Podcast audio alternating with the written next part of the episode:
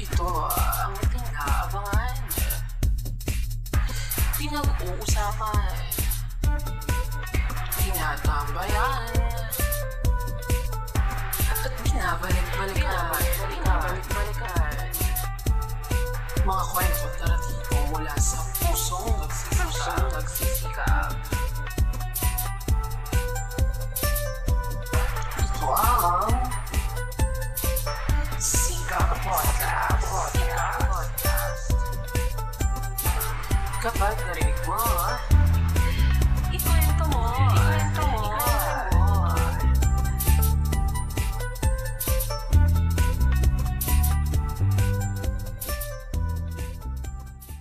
Ano raw pagkain ang pampasikip ng pantalon? Eddie, sinturon.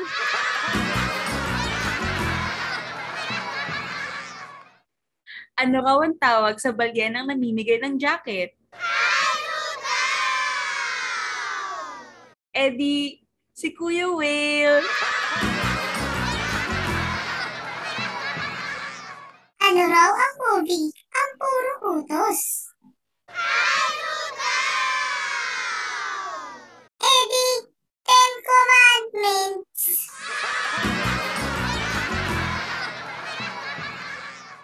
Eh ano namang tawag sa episode ngayon ng Sika Podcast? Eddie, Usapang Bata, featuring UP Cradle and Dr. Eugene Evasco.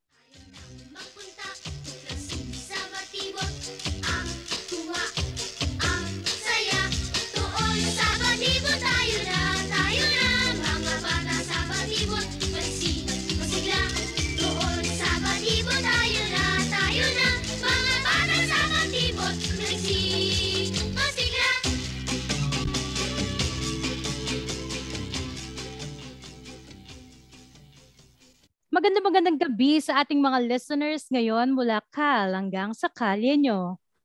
Panibagong gabi, panibagong usapan at panibagong kaalaman na naman na hindi nyo dapat kalimutan. Ito ang Sika Podcast. kapag narinig mo, Ikwento mo.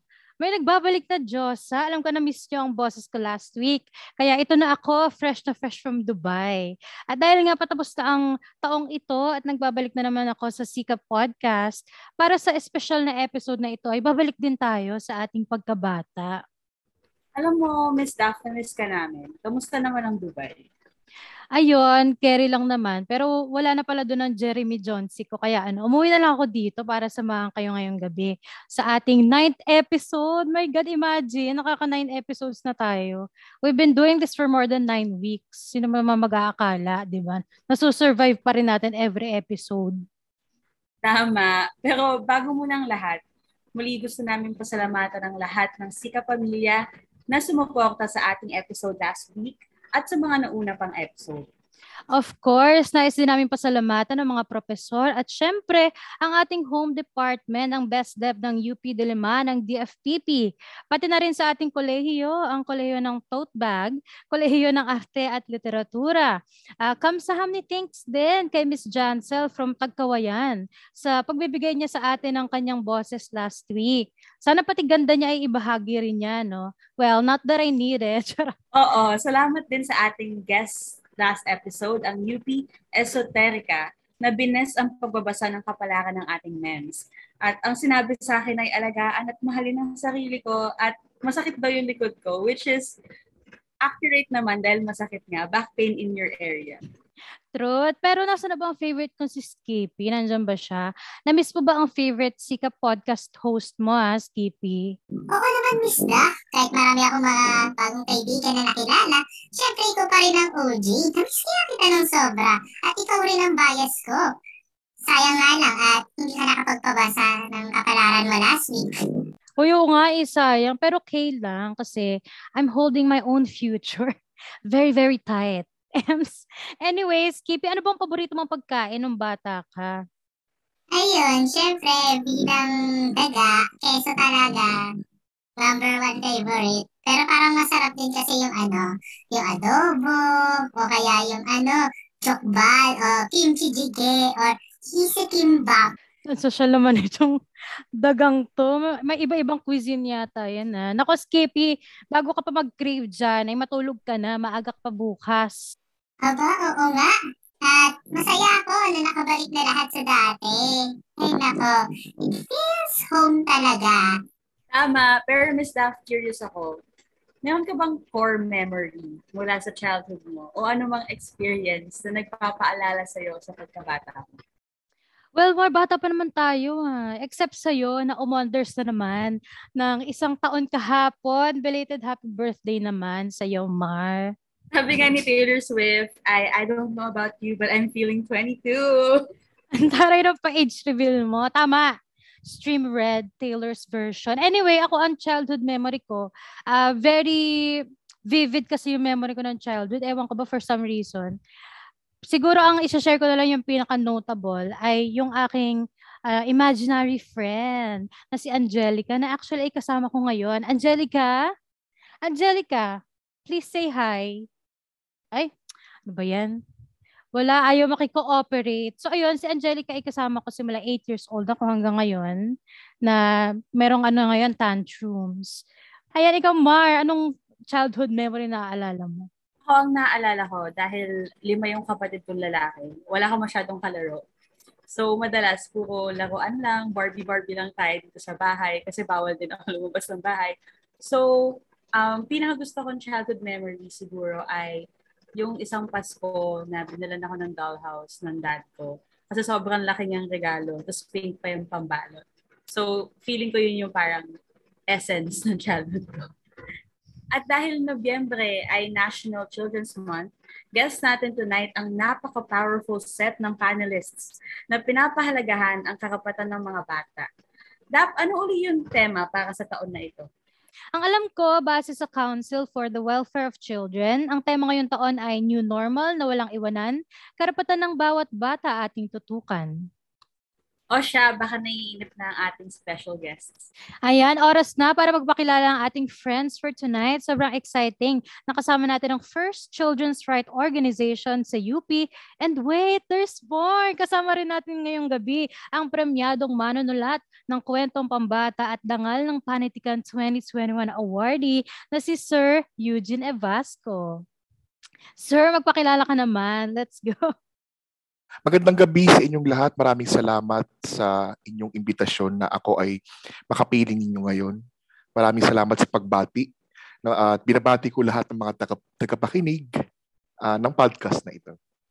Yan, thank you very much, Sir Evasco. Ayan, kung hindi nyo naitatanong ano, sa ating mga listeners, naging prof ko yan si Sir Evasco. Dahil sa kanya, na-realize ko na ano, pwede pala ako sa broadcasting, may career pala ako doon.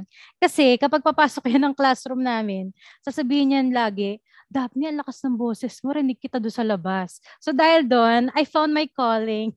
Thank you, Sir Evasco. Anyway, ikaw naman, ah Ruth. Si Ruth na ba? Ay, si Pat pala. Pat, please introduce yourself. Hello, magandang gabi sa ating lahat. Ah, gusto ko magpasalamat sa inyo lahat sa ah, pag-invite sa UP Children's Rights Advocates League at naway ang ating discussion for tonight ay magiging makabuluhan at madami tayong matututunan. Muli, maraming salamat sa inyong lahat. Okay, ikaw naman, Ruth. Hello, hello sa ating mga listeners. Ako po si Ruth Lim, kasama ko si Pat. At sana din marami kaming matutunan sa bawat isa at kayo ay marami ding matutunan sa amin. Maraming maraming salamat po. Ganda ng boses. Ano, parang ang ano, talk show host. Ayan, at syempre sa huli ang aking co-host for tonight na member din ng UP Cradle, di ba? Guest na siya, co-host pa siya. Go, ipakilala mo ng sarili mo, Mar. Ayan ang double duty. Hi, ah, ako si Mariel. Ah, UP Cradle ang pinakang, pinakauna kong org sa UP. Ah, naging presidente ako nito last year at ah, vice president for academics and research noong 2019. So, ah, masaya ako na makakasama namin ang SICAP dahil nag-merge ang dalawang paborito kong org. Ayun, salamat. Ang taray, meron ka palang bias na org. O, di ba sabi ko naman sa iyo, Miss Mar, ay napaka-powerful at passionate ng guests natin tonight. Kasama ka na doon, syempre. Nakaka-excite kasi ang dami kong gusto malaman sa mundo ng mga bata. Dahil nakakapagod na ang adulting. Anyway, wag na natin patagalin pa ang discussion for tonight. So para sa unang tanong natin, ah, sa palagay ninyo, ayan sa ating mga guest, ah, bukod sa kalusugan, ano pa ang mga issue tungkol sa karapatang pambata ang apektado ngayong pandemya? So syempre, unahin na natin si Sir Eugene. Magandang gabi uli sa inyong lahat. Ang tanong ay kung ano pa ba ang mga issue na ano, ano na banta sa mga bata. Tama ba ang aking ano, pagkakaunawa? Yes, sir. Sa panahon ng pandemya. Sa panahon ng pandemya, okay, number one dito ay yung ano, no, yung karapatan na maibigay sa bata na mabigyan ng proteksyon laban sa kapahamakan. So yun talaga yung ano no naiisip ko. No kasi ah ah, kapahamakan hindi lamang dulot ng virus, no, kundi kapahamakan dulot ng pagpapabaya ng gobyerno, pagpapabaya ng mga institusyon na dapat ay tumutulong sa kapakanan ng bata. No, ah, problema na nga natin yung pandemya, no, yung lagim ng virus. Pero ang pinakabanta talaga sa bata ay yung ano no, kapag nagkasakit sila, no, ay nasaan ang mga ospital no na pagbibigay ng kalidad na, kalidad na pangangalaga sa kanilang kalusugan. No, nasaan ang pamahalaan na magbibigay ng proteksyon sa kanila at magbibigay din ng magandang ah, kinabukasan sa kanilang magulang. No, karamihan kasi sa mga magulang ay nawalan ng trabaho o kaya bumaba ang sweldo. No, at marami pang iba. At sa kasamang palad nga, ang dami rin mga magulang na namatay, nasawi ngayong pandemya. So naaawa ako sa mga bata no, na kinukulang no, sa ganitong uri no, ng proteksyon o ng karapatan. Pangalawa, no, na nakikita kong pinakamalaking banta sa mga bata ay ang karapatan nila na magkaroon ng quality o kali- dekalidad na edukasyon. No, ah, alam ko sinisikap ng pamahalaan, ng DepEd, ng mga eskwelahan na ano no na magturo sa pamamagitan ng module, pamamagitan ng online classes, ng remote learning, no ng mga educational TV, ng mga radyo. Pero tingin ko hindi talaga natin napaghandaan ito, no? At sino ba namang lipunan ang handa sa pandemya? Sino ba ang lipunan ang handa na handa sa ganitong uri ng pagtuturo? No? So yun yung mga nakikita ko no na ano no na banta sa kanila. Gayon din yung ano no mabigyan sila ng magandang access para magkaroon ng magandang buhay, no, magandang pagkabata. Doon ako nalulungkot. No, kung ihahambing ko yung pagkabata ko noon sa pagkabata ng mga bata ngayon, ang laki ng diferensya. No, napakalaki ng diferensya. Kahit pre-pandemic pa, no, napakalaki ng di- diferensya.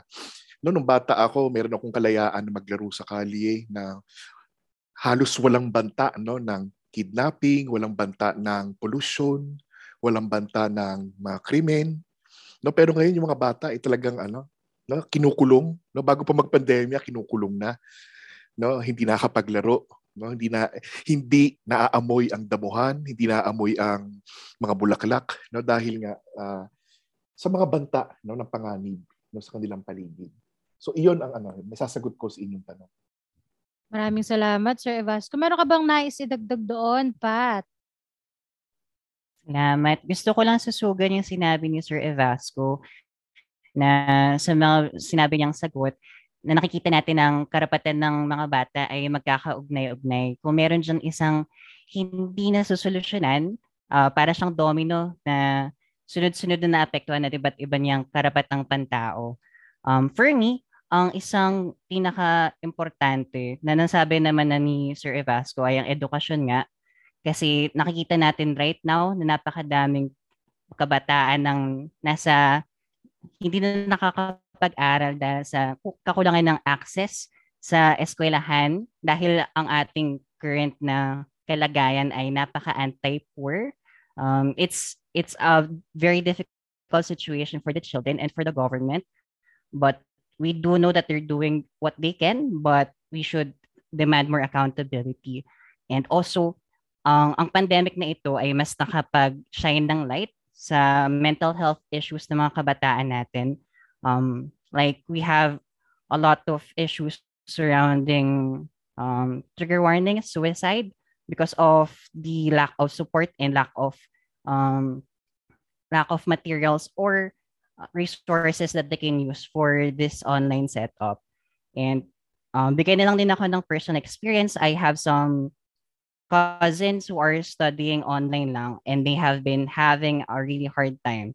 And what more for those who don't have what we don't have right now. So it's a very difficult challenge, but um, the government must be able to um, answer to those needs. Yun lang lang. Yan, totoo yan. Ano, kasi ako rin, meron din ako mga ah, batang pinsan na nakakalungkot din kasi hindi rin natututukan ng parents.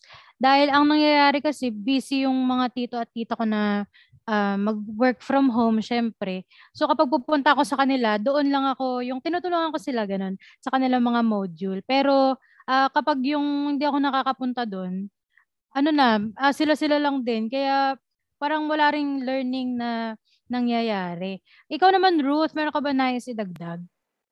Gusto ko ding dagdagan, no, susuga ng mga sinabi din ni Sir Vasco at ni Kuya Pat, na ang mga bata ay mayroong napakaraming mga kapahamakan, sila yung pinaka-vulnerable na sector natin, at yung mga isyong kinaharap nila ay mas lalong pinalala ng pandemya. At ito ay ang kaharasan nga na sinabi ni Sir Vasco. Marami, ra- marami, maraming forma ang kaharasan, no? Merong psychological, merong sexual, merong mental, at marami pang iba. Ang mga nararanasan ng kabataan, dagdag pa ng strict mobility na inimpose ng ating gobyerno, nagdulot ito ng pagkakaroon ng boses na mag-report.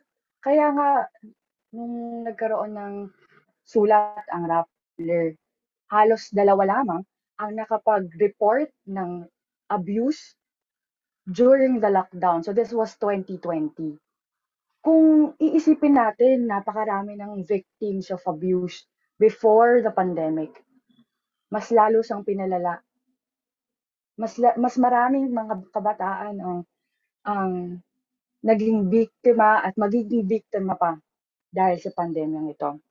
Pero gusto ko ding i-highlight no na may mga kabataan din tayo, may mga batang parte din ng LGBTQ community. At sila ay eh, mas vulnerable sa sa mga forma ng karahasan. So nung last 2015 kasi, mayroong 1,465 na na victims ng um, cyber cyber trafficking.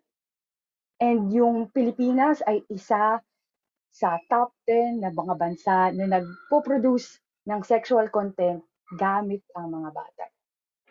Maraming mga storya ang mga naririnig natin, ang mga nababasa natin. Pero hindi lang sila statistics eh. Totoong mga to, totoong mga tao sila, totoong mga bata sila. And ang mga pangyayaring ito nakakadurog ng puso, nakakadurog ng damdamin na hindi natin napipigilan, no? Nasaan ang gobyerno, nasaan ang ang mga taong dapat pumoprotekta sa mga bata, sa mga bata natin. Kaya na lamang ah, nagpapasalamat din ako no na may mga ah, may mga organisasyon na nais tumulong tulad ng ah, Children's Protection um, Action Network, isa ah, non-government organization na talagang um, ang kanilang nais ay maproteksyonan ng lahat ng mga bata sa Pilipinas, sa Southeast Asia, sa, na maproteksyonan sa lahat ng forma ng pang-aabuso. Ayun na. Maraming salamat. So ako naman, agree ako sa mga nasabi na kasi totoo nga na magkaka, magkakakabit ang mga kakapatan ng bata.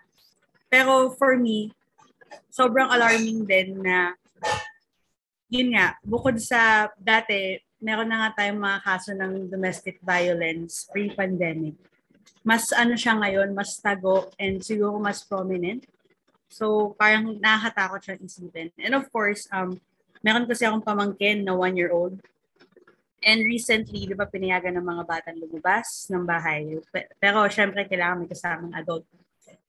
Parang doon ko na-realize na hindi normal yung childhood nila kasi hindi niya alam kung ano yung nangyayari, kung bakit biglang bawal siya lumabas ng matagal, tapos lalabas ulit. So ngayon, umiiyak siya minsan pag may nagbubukas ng gate kasi parang gusto niya rin lumabas, tapos hindi niya maintindihan kung bakit bawal siya maglaro sa labas. So ayun, parang pakiramdam ko, itong pandemic na to, magkakaroon siya ng effects sa mga batang lumalaki through it. Kasi hindi sila sanay makipaglaro sa iba. Tapos ayun nga, um, puro TV, puro Cocomelon ang nangyayari. Kasi wala na, walang pwedeng ibang gawin kundi magstay sa bahay. So, ayun na. So, alam naman natin na maraming advocacies ang kailangan ng ating atensyon. Paano kayo naging interesante o nakapasok sa advokasya o langangan na ito? Kasi 'di ba tumutugon kayo sa pangangailangan ng mga bata? Okay, Sir Evasco, ikaw po ulit. Okay, no? So, ah, magandang tanong at talagang ano, inisip ko talaga no kung paano ba ako nagsimula no sa aking profesyon, no? Kasi sa mga hindi nakakaalam, hindi lamang ako guro ng parintikan at ng malikaing pagsulat. Ako rin, isa rin sa aking ikinabubuhay, no? Kung ituturing mang ito'y isang ikabubuhay, no, ay, ay ang pagsusulat ng mga aklat pambata. No, at sa maraming kapasidad, no, ako ay sumusulat, ako ay nagsasalin, ako ay nag-edit tumut- at tumutulong sa produksyon ng mga aklat pambata. So ano no, ah, para sa akin ito na siguro yung pinaka na pinaka makatao kong ginagawa bu- bukod sa pagtuturo. Na dahil syempre kapag sumusulat ka ng mga aklat pambata, iniisip mo lagi no na ito ay para sa kapakanan ng bata, no, hindi lamang ito aliwan no ah, o pampalipas oras para sa mga bata. So sa tanong na paano ba ako nahikayat at ano mga ginagawa ko, no? ah, gusto kong tumutok no sa ano ba ang mga naisusulat ko no ngayon, no? At paano ba binago ng pandemya no yung aking ah, tunguhin sa pagsusulat, no? So bilang tugon sa mga banta ng bata o mga banta sa bata at kabataan ngayon ay sumulat ako ng ano no ng mga aklat pambata No una ay yung maging ligtas sa coronavirus. Ito ay isinulat ko no para magbigay ng impormasyon sa bata, mga impormasyon na mahalaga para ipaliwanag ang virus, ipaliwanag ang kwarantena, ipaliwanag kung paano nila proprotektahan ang kanilang sarili, ipaliwanag ah, kung ano ba ang pandemya at ang halaga ng pagbabakuna. So, yun eh, no, na isa sa mga karapatan ng bata ay ang mabigyan sila ng edukasyon at ng impormasyon. So sa palagay ko it, ah, ang aklat na ito ay tumutugon no sa ganitong layunin no na pinapaliwanag mo sa bata imbis na inililihi mo sa bata no, yung ano no yung impormasyon no ang siyensya no kung bakit ba nagaganap ito no sa buong mundo. No ah bukod sa pagsusulat ako rin ay nagboluntaryo magsaling no sa isang ano sa isang organisasyon no ito ay nag- sila ay naglalathala ng mga aklat pambata sa maraming wika sa buong mundo.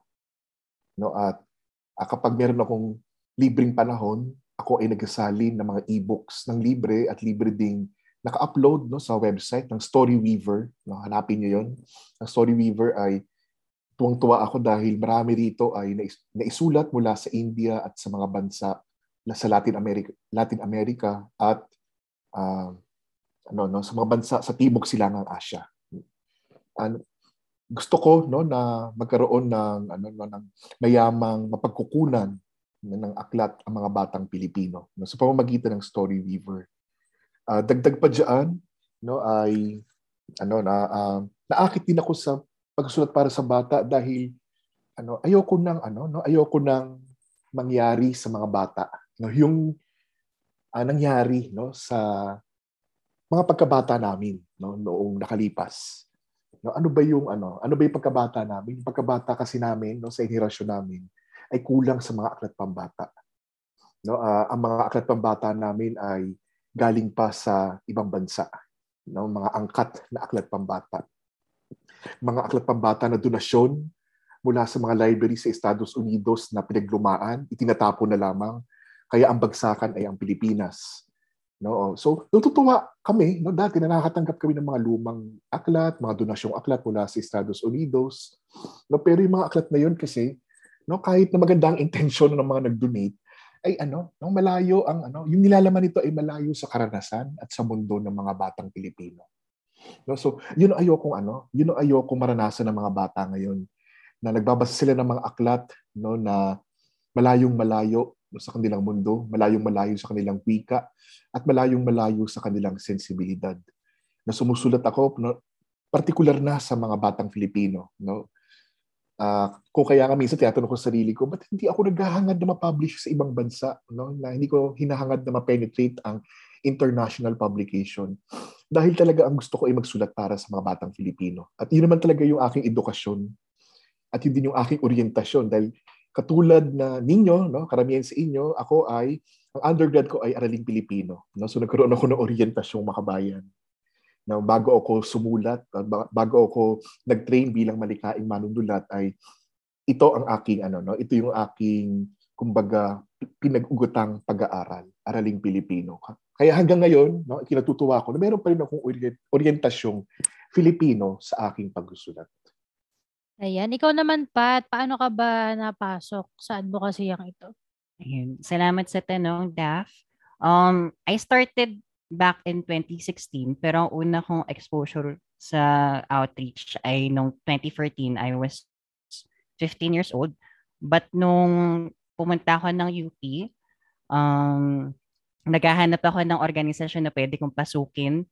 At yun, una kong una kong interaction sa advocacy na ito ay sa UP Cradle talaga. At na-discover ko yung organization through, kung alam nyo pa yung page na yun, the Diliman Files. Merong member doon na parang na, na parang na post name niya and I checked out her her Facebook account and then I saw it. And then, yeah, um, what what I really like about UP is that we have a lot of organizations that are, that are advocacy based. So this is one of the unique things about UP. So being um, a freshman, uh, a person who wanted to be a part of something bigger than myself, I tried to apply for the organization. I was just alone, but throughout that process, I I realized what the advocacy is really And with Cradle naman, what I really like about what we're doing is that we have a purpose. We're not just volunteering or just um, conducting outreaches for the sake of conducting outreaches. We conduct outreaches with the emphasis on their rights. So we let the children know about their rights in a way that they would understand. So we we condensed it down to 10 rights based pa United Nations but in a way na through it through dance through through activities that they will be able to get something out of. And ayun and through through the years din kasi five years na rin uh, nag-aayos rin kasi ako ng occasional discussions for Cradle before.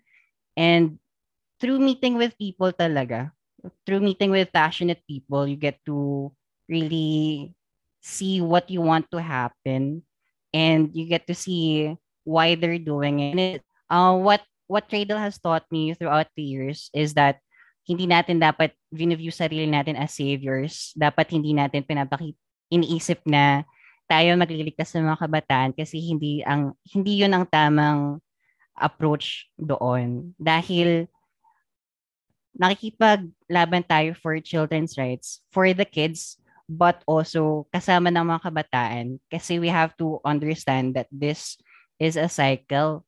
So all of the things that we are doing right now will eventually go around. So what Cradle hopes for the children that we're helping right now is that they will pay it forward for the future generation. So ayun, I but in general I think for everyone who is a part of the advocacy for children's rights, we are all hoping for a better future for the children. Thank you, Pat. Ikaw naman, Ruth, meron ka ba nais i, ano, i-share sa amin?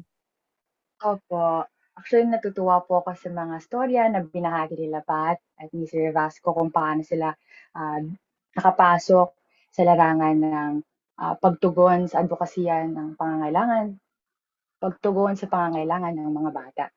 Ako naman po, kung si Sir Vasco ay sa pagsusulat ng mga kwento, actually nagsimula po ako elementarya, ah, nag, ah, sa malikaing pagkukwento naman.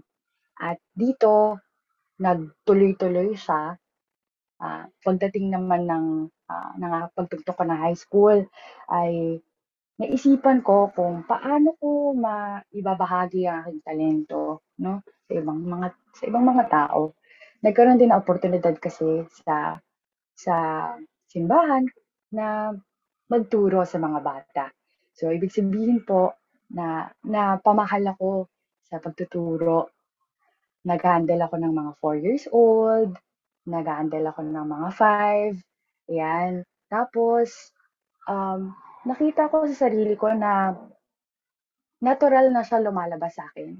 Nakita ko kung gaano yung saya ko kapag kasama ko yung mga bata.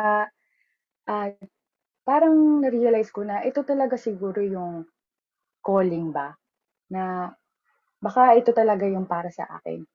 Pero marami pa rin times na nag-iisip ako kung ano ba ang rason ko no para sa mundong to, kanyan. So, fast forward, um, yan, nag-college na nga ako, iniisip ko kung ano yung magiging ah, tunguhin ko sa mga susunod na hakbangin, ganyan. Um, isa sa mga iniisip ko, ngayon na nasa social work ako, um, na ang mga inaaral ko ay para maging tagasangga, maging isang ah, profesional na makatutulong para sa pangangailangan ng mga bata. Kasi may purpose ang bawat isa, no? At naisip ko, ang, ang, ang dahil sa mga, um, dahil sa kasiyahan, no? Sa pag, pag, pakikipagsalimuha sa mga kabataan, sa mga bata, ito ang nais kong gawin. Yun. Kaya nakakat, nakakat, nakakatuwa talaga din na, napabilang din ako sa, sa UP Cradle kung saan lumalawak ang aking ah, ang aking kaalaman at na na-exert ko din yung yung talentong binigay sa akin ng Panginoon no? Na yun nga ah, dahil sa cradle po nakapag nakapag na-push po na-push po kami na gumawa rin ng isang malikayang kwento. And ang nais ko lang po din ay ah, hindi matapos to no? Yung yung hope ko din kasi yung interest ko to work with the children is mag-translate siya na hindi siya matatapos dito, hindi siya matatapos sa pag-aaral ko, kundi ay tunay na makatulong ako, tunay na maging kasangga ko ng mga bata dahil napakarami po talaga ang need po talaga. Siguro ang gusto ko ring ma- masabi ay more than the calling is that there is a need.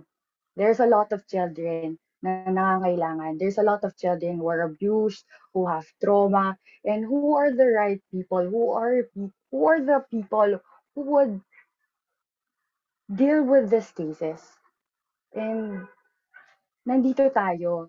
Nandito ang UP Cradle para makinig, para maging isang avenue kung saan ah, ito ang mga tao, ito ang mga ah, mga kabataan din na gustong tumulong, gustong-gustong makinig at magiging ah, paraan upang ma- ma- ma- malaman at marinig natin ang mga pinagdadaanan ng mga bata. Ikaw naman, birthday girl, go. Okay, ako naman, personally, ewan ko, ever since alam ko na na malapit ako sa mga bata, I guess kasi ah, interested ako dun sa facet ng childhood na, na, na nakuha ng ibang tao. Kasi yung childhood ko very sheltered. Nasa bahay lang ako. Alam mo yun, naglalaro lang ako. Hindi, hindi ako marunong mag, ano, hindi ako mag, maru- marunong mag Philippine Games. So, natuto lang ako nung, high, nung college sa UP. Doon na lang ako natuto magpatintero, mga ganyan bagay. So, nag-a-attend din ako ng mga outreaches before. And, ayun, parang sobrang nakakataba ng puso in a way. Yung knowing na may mga bata na hindi pa alam yung kung gaano kalala yung mundo, essentially. Pero alam mo yun, may ano, may concern for them na parang sana hindi ano hindi nila maranasan yung mga ganong klaseng bagay. Parang in general concerned concerned ako sa sa kalagayan ng mga bata. Tapos nung pumasok ako sa UP, naghahanap ako ng sasaliyang court. Very ano kasi ako nun eh. Nung high school ako, parang nai-involve ako sa mga ganap ng UNICEF pag meron silang mga social media stuff. Or alam mo yan, nag, ina-update ko yung sarili ko through UNICEF. Eh, meron akong pinsan na member ng Cradle. So parang doon na rin ako sumali kasi sobrang welcoming din nung environment ng Cradle. Tapos sobrang passionate ng mga tao. And syempre, nung pre-pandemic, meron kaming time talaga to reach out to kids to learn from them as well. So, yun. Kaya, kaya siguro very fond ako sa work ko with Cradle na tumagal ako ng hindi nag inactive Until now, of course, kasi I need, I need this. Tapos, ayun, uh, I really love what I do. And I really love that I know people with the same ideas and uh, passions. So, ayun. Yan, kamsamni thanks, Mar. So kanina na pag-usapan na natin yung epekto ng pandemya sa mga bata ano. Ah, sa tingin niyo naman bilang mga nakakatanda, paano niyo sisikapin na hindi mapag-iwanan ng kabataan sa new normal kung delikado para sa kanila ang lumabas? Ano kaya yung sa tingin niyo maaaring gawin ng karaniwang mamamayan upang makatulong sa maayos na paglaki ng mga bata? Sir Evasco, go. Hirap ng tanong. so, kailangan yata ako manaliksik. Okay, so ano, no, yung mga simple sigurong mga uh, payo sa magulang, no, para makatulong no, sa sitwasyon ng mga bata. No, number one kasi, no, ang pinaka ang malungkot para sa mga bata ay yung parang lumiit yung kanilang daigdig. No? Lumiit yung kanilang daigdig dahil sa lockdown, quarantine, mga health protocols, mga restrictions, no, mayroon itong epekto sa kanilang uh, mental no, na kalusugan at mayroon din epekto syempre sa kanilang physical na kalusugan. No, dahil alam naman natin na napakahalaga ng exercise sa bata. No, so yun ang payo ko. No? Number one ay uh, hikayatin ng mga magulang ang kanilang anak no, na kumilos no kahit sa maliit na espasyo ng tahanan no uh, pagsayawin sila no uh, patulungin sa mga gawaing bahay uh, magtanim ng mga halaman no para lang makakilos ang mga bata at hindi lamang nasa, nasa isang sulok at nakahawak sa kanilang mga cellphone o mga gadgets at o kaya nanonood ng television so napakahalaga nun no napaka basic pero mahalaga no para hindi makaapekto to sa katawa sa mga katawan ng mga bata. Pangalawa rin ay ano no dahil sa pandemyang ito, ang mga bata ay nakukulong sa bahay. Uh, meron akong napanood meron akong napanood na dokumentaryo, no? Ang title yata yung ano The Beginning of Life tapos Outside na. Uh, dito sa dokumentaryong ito ay pinapakita yung napakahalaga ng green space sa mga bata napakahalaga ng kapaligiran, napakahalaga, napakahalaga ng kalikasan. At isa sa mga pinaka ikinalulungkot ko, no, na maraming bata ang hindi nakakapunta sa mga halamanan, taniman, bundok, no, hindi nakakapunta ng dagat na dulot ng ating pandemic. So, paano tayo makakatulong, no? Matandaman, guro o mga magulang siguro no uh, ayoko, magpa, ayoko naman magpakita lang sila ng mga larawan, pero siguro pwede natin silang ilapit no, sa kalikasan, kahit pa paano. No? Iparamdam natin sa bata yung sikat ng araw, no? yung hangin, kahit sa bakuran lamang, no? o tumanaw sa langit para tignan ang mga bituin, yung mga ganong bagay. O kaya, uh, usong-uso ngayon yung mga pag-aalaga ng halaman. So sana iyan natin, no? hikiyatin natin yung mga bata no na magtanim at mag-alaga ng mga bata o mag-alaga ng mga ng mga aso, mga pusa o mga hayop, no? Gayon din napakalimitado ng interaksyong panlipunan no, ng mga bata. So sana kahit sa pamamagitan ng mga Zoom o ng iba pang mga ano, ng mga teknolohiya, no ay magkaroon ng interaction ang mga bata sa kanilang mga kaibigan, no hindi lamang sa loob ng tahanan, no sa kanilang mga malalayong kamag mga kamag-anak sa malayong lugar no uh, FaceTime halimbawa no uh, gayon din no, uh, niniwala ako na hindi naman talaga masamang masama ang internet no o yung television pwede din nating ah, ipakilala sa mga bata yung mga tradisyon na kanilang nakakaligtaan. No, ang daming tradisyon ang hindi na naisa sa buhay ng mga bata dulot ng pandemic. Nawala ang mga pista, nawala ang mga ritual, nawala ang mga pagdiriwang.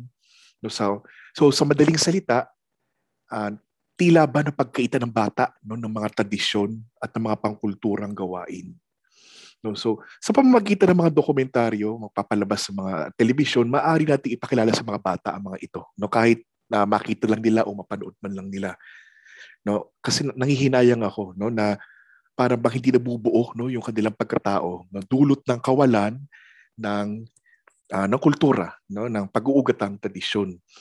Dagdag pa diyan, no, siguro ito na yung pinakahuli, no, ah, siguro mahalagang kausapin ng kausapin yung mga bata kwentuhan ng mga bata, basahan ang mga bata, no? ah, hayaan ang mga bata na magsulat, no? ah, isatinig ang kanilang mga damdamin, ibahagi ang kanilang mga damdamin dahil ang alam ko no sa panahon ng pandemya nagiging limitado no yung mga pagkakataon ng bata na ipahayag ang kanilang sarili no nababansot ang kanilang wika dulot ng limitadong interaksyon sa kapwa.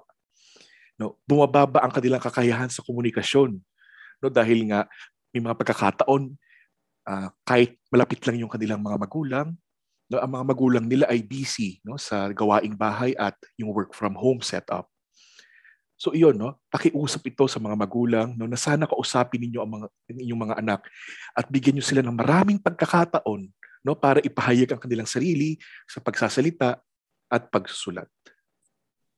Ikaw naman, Pat, meron ka bang nais i-share? Mm, super agree ako with Sir Evasco na it really starts at home. So, as regular citizens, if meron tayong kakilala mga bata, uh, the best that we can do right now is to immerse them in situations na makakapag-introduce sa kanila sa kung ano na miss out nila in the in the outside world. Kasi it will be an avenue for them to grow also. Kasi itong pandemya na ito uh, napagkaitan ng pagkakataon ang mga kabataan natin na lumaki or mag-develop um, ng so- social skills or iba pang mga skills na kailangan nila for that age year na yun. Um, yun. So, another thing, para hindi mapag-iwanan ng mga bata is to hone their talents. We should use this time, if possible, to encourage our children to to to be creative and be able to influence good to their classmates kahit online lang or sa kanilang mga kapatid. And as advocates naman, we, sh- we should not stop. We should try to reach as much as people as possible. So tayo, along with the government, should provide some avenues for learning also. Kasi kasama din doon ang ang ang kanilang pag-develop. So kailangan natin makipag-ugnayan sa mga tamang tamang avenues or tamang mga institu- institution para sa mga gantong pangangailangan. And uh, last siguro, para sa ating lahat, um, gusto ko sanang i- ipabatid ang ang positive discipline kasi ngayon sa pandemyang ito lahat tayo ay nasa bahay lang Ah, kung paano tayo kung kung tayo mga matatanda hindi natin masyado ma-handle ang ating emotions um, and nabubunto natin sa ating mga kabataan na nahihirapan din naman sa gantong situation at uh, kunyari sa kanilang mga modules hindi natin masyadong mabigyan ng panahon dahil dahil na nasa stress tayo sa ating sariling buhay. So na nasasaktan natin sila or something like that or na or na or na discredit natin ang kanilang mga pinagdadaanan sa buhay.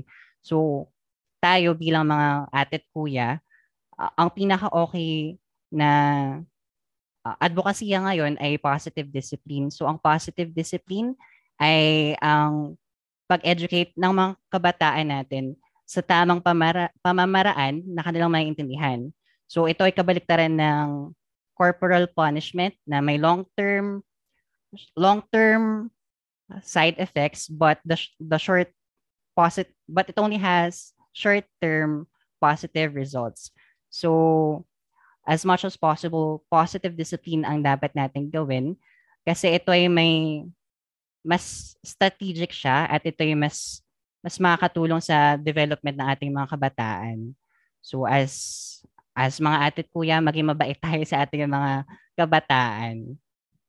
Thank you, Pat. Ikaw naman, Ruth. Nako, napakaganda naman ng mga binahagi ni Kuya Pat ni Sir Vasco. Ah, sa tingin ko, ang maibabahagi ko para sa atin ay ma-put into perspective. Kasi pag sinabi natin mga bata, parang madami sila. Madaming mga batang pwede nating tulungan, pero hindi lahat yun may influensya tayo. Kaya, ang i-encourage ko ang bawat isa sa atin na kahit isang bata, kahit isang bata ay i-goal natin na matulungan natin, ma-influensyahan natin. Kasi pag na-put into perspective natin, mag-realize natin na kayang-kaya natin gawin yun.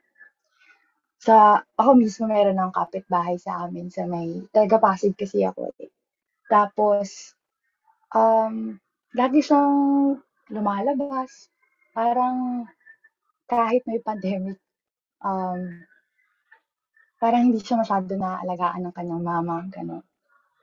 And ito rin yung nagiging way ko dahil nakakausap ko siya. Tinatanong ko, nag-aaral ba siya o hindi. Lagi siyang parang humingiti sa akin. And yung mga interactions na yun, pinapahalagahan ko. Pinaparamdam ko kay, ang pangalan ng, ay, shout out sa iyo, Claire.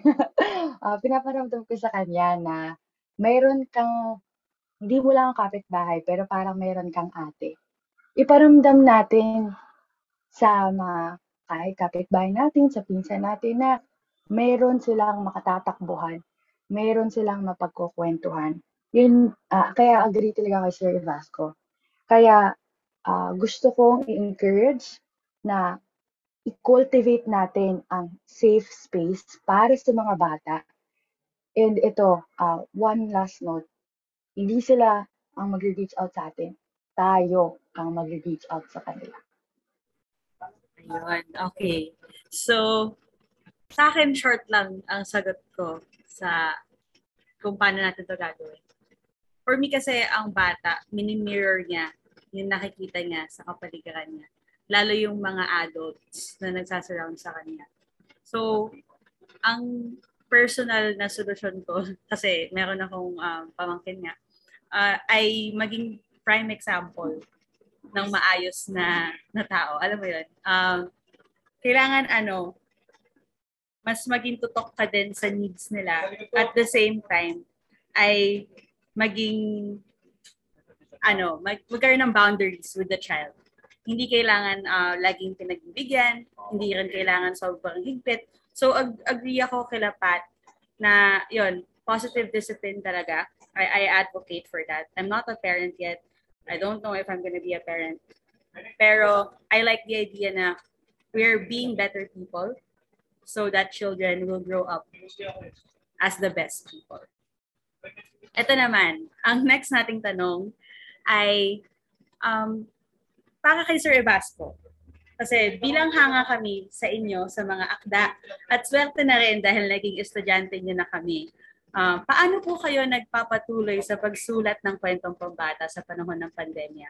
Saan kayo humuhugot ng inspirasyon? Ano po yung inyong payo sa mga taong nagnanais magsulat ng kwentong pambata?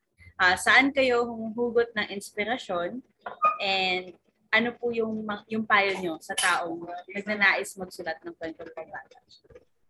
ano no, siguro it, isa itong malaking misteryo rin sa akin no na ah, medyo ipinagpapasalamat ko sa pandemic. medyo pinagpa alam ko masama ang pandemic no. Ewan ko lang kung kakastiguhin niyo ako sa sasabihin kong ito pero ah, parang ano, parang hiyang ako sa pandemic no dahil ah, nabigyan ako ng pagkakataon na ano, mawala sa akin yung mga temptasyon no na lumabas, gumala, no na gumawa ng mga bagay na mag-aaksaya ng aking oras. No? So sa pandemic na ito, nagkaroon ako ng ano, no? nakita ko na kung ano ang hinaharap ko kapag ako ay magre-retiro na. No? At ito yung panahon na ang dami kong nabasa, ang dami kong napanood, ang da- at marami rin, medyo marami rin akong naisulat. Tingin ko napaka-produktibo ko no, ngayong pandemic. So para naman hindi medyo nakakahiya no, itong pribilehiyong nakuha ko no, na nagkakaroon ako ng napakalaking oras no, para sa sarili ko. No, ay ah, tinanong ko sa sarili ko, no, ano ba ang aking magiging gampanin ngayon? No, ngayong pandemic na ito, no? Magsusulat ba ako para lang makapag-publish ng mga aklat? Magsusulat ba ako para makas- makasulat ng napakaraming mga tula, ng mga kwento, no? yung mga ideya ko bago ang pandemya ay ngayon ko maisasakotuparan. So kung mapapansin ninyo, karamihan sa aking mga naisulat at mga naisalin ay mga kwento, no, mga aklat na may kinalaman sa pandemya, no, ah, para sa bata, no, tanda para sa bata. No, ako ay nagboluntaryo no, na magsalin ng isang kwentong kwentong COVID mula sa isang Italianong writer na si Francesca Cavallo. No? Ako rin ay nagsalin ng tatlong impormasyonal na aklat pambata na isulat ng isang Amerikano. No? Ito yung sa mga unang panahon, unang mga buwan no, ng pandemic. Pero habang nagsasalin ako, sabi ko sa sarili ko, magiging tagasalin na lang ba ako? No? So, ano, no, kinausap ko yung mga publisher, no, nag-pitch ako ng idea na parang gusto kong sumulat ng aklat ng COVID no, para sa mga batang Filipino. At kaya nga naisulat ko no, yung maging ligtas sa coronavirus at yung Vibal tumugon naman sa aking hiling no at lumika kami ng aklat no na hindi ipagbebenta kung hindi libreng maida-download.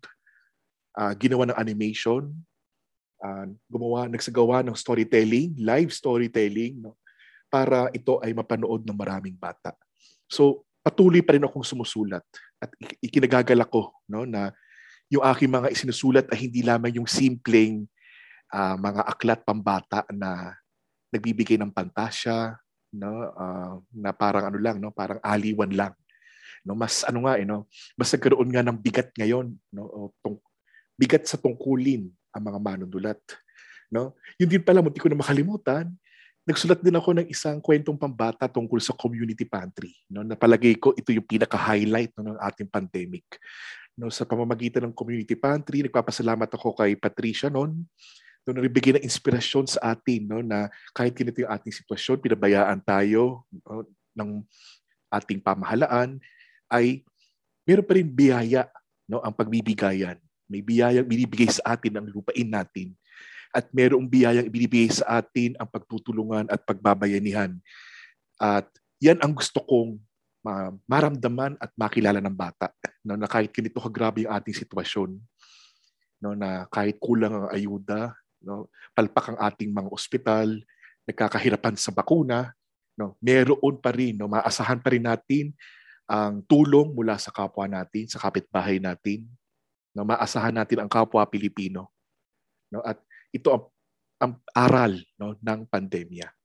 Ngayon naman ay saan ako humuhugot ng mga ideya? No, tulad ng nabanggit ko, no, humuhugot ako ng mga ideya sa mga nakikita ko at nababalitaan. No, ah, malaking tulong sa akin na siguro yung iba sinusumpa ang social media pero ang social media sa akin ay nagbibigay sa akin ng mga balita. No, napupulusuhan ko no, yung damdamin ng mga Pilipino. Nakikita ko kung ano ba yung mga nagbabagang balita. At hanggat maaari, no, pinipili ko yung mga magandang balita, yung mga nagbabagang balita na ito bilang inspirasyon ko sa pagsusulat. No, ah Pagkatapos itong pandemyang ito, ang dami pang mga nakalinyang kwento no, na aking isusulat. No, particular na dyan, yung usapin ng climate change no, na, na, na napakahalaga. No, na dapat din nating pag-ukulan no, ng atensyon. No, dahil ito ba ang mundong ipapamana natin sa bata? No, na napakainit ng summer, no, napakalakas sa mga bagyo, no, at habang tumataas ang sea level ay na nasa panganib ang mga isla na lumubog at mawala at mabura sa mundo, mabura sa mapa.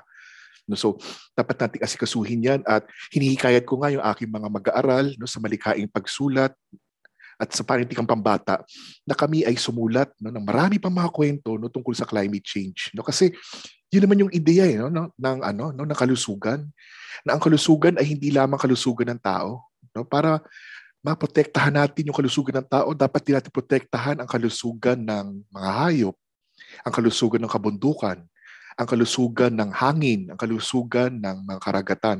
Magkakaugnay lahat iyan sa prinsipyo ng One Health. Napag-usapan na natin ito, no? so ito ang mapapayo ko sa mga gustong sumulat. No? Sana ay ano, tumingin tayo sa ating paligid no? dahil nagkalat sa paligid natin ang mga ideya no? ng mga kwento. Nagkalat sa atin ang mga binhi ng mga tula. Nagkalat sa atin ang mga binhi, mga mamumunting butil ng pagkamalikain no, na atin na lamang pupulutin, palalaguin at pagyayamanin. No, napakahalaga din no, kung kayo ay gustong sumulat para sa mga bata ay kailangan kilalanin ninyo ang audience ninyo, kilalanin niyo yung problema ng audience ninyo, no, kilalanin niyo yung interest no, ng mga bata, no, yung kapakanan ng mga bata. No, dahil ang mahusay no, na manunulat para sa bata ay yaong manunulat na iniisip din ang karapatan at kapakanan ng batang Pilipino. Grabe naman yun. Feeling ko nasa ano ulit ako. Nasa MP 110. anyway, ito tanong ko naman para sa lahat na ha. Ah, ano pa ba ang pangailangan o karapatan ng bata na sa tingin nyo ay mas dapat pang pagtuunan ng pansin ng ating gobyerno? Ah, at pati ng mga manunulat, syempre. Ah, sa tingin nyo ay paano paano matutugunan mismo ang mga bagay na ito? Yan. Gets, gets ba yung tanong? Start naman muna tayo kay Pat. Sige. Ihuli naman natin si Sir Evasco dahil kasasagot lang ni Sir. Sige. Salamat, Daph. Um, bago ko to sagutin, ano, gusto ko lang uh, mag-disclaimer na ang karapatan ng mga kabataan ay pantay-pantay. So, walang dapat na mas nakakaangat sa iba. So, dapat yan pinaprioritize. So, dapat all. Ganon. Um, but, ayun, kasi gusto nating i-emphasize na kung merong karapatan na hindi na-enjoy ang kabataan, um, affected doon lahat ng iba't iba niyang karapatan. Kunwari, um, ang batang hindi nakapag-aral, affected doon ang kanyang kinabukasan, affected doon ang kanyang access sa um, magandang buhay. So, uh, it is all intercorrect, interconnected and indivisible. So, yun. But, ang sagot ko for this siguro ay ang protection from child childhood sexual abuse or at kahit na kasama na doon ang gender sensitivity siguro. Ang ang challenge sa mga manunulat kasi uh, when it comes to child when it comes to telling stories about childhood sexual abuse ay first wala masyadong children's literature about it So how do we protect those children who are experiencing these things? Um, and second, the challenge is din na paano nyo gagawin siya in a way na maintindihan ng mga bata at hindi masyadong explicit at um, responsi- responsibly nyong masasabi yung storya na gusto nyong masabi. So, for for for writers, yun ang pinaka nakikita kong challenge for you guys kasi it's hard to translate what we as adults see uh, into the eyes of a child. Into the eyes of a child. So, yun. Um, but when it comes to the cha- when it comes to the government naman, ang um, ang tingin ko dito dapat mas maging mas mapaigting natin ang mga departamento natin na uh, tumutugon sa mga gantong mga issue sa kabataan kasi karamihan nito ay nangyayari sa loob ng mga bahay. So, ang pinaka importante ngayon ay magkaroon sila ng avenues kung paano ito masusolusyonan. So, yun lamang. At gusto ko ring sabihin kay Sir Evasco kasi medyo familiar ako sa kanya mga gawa.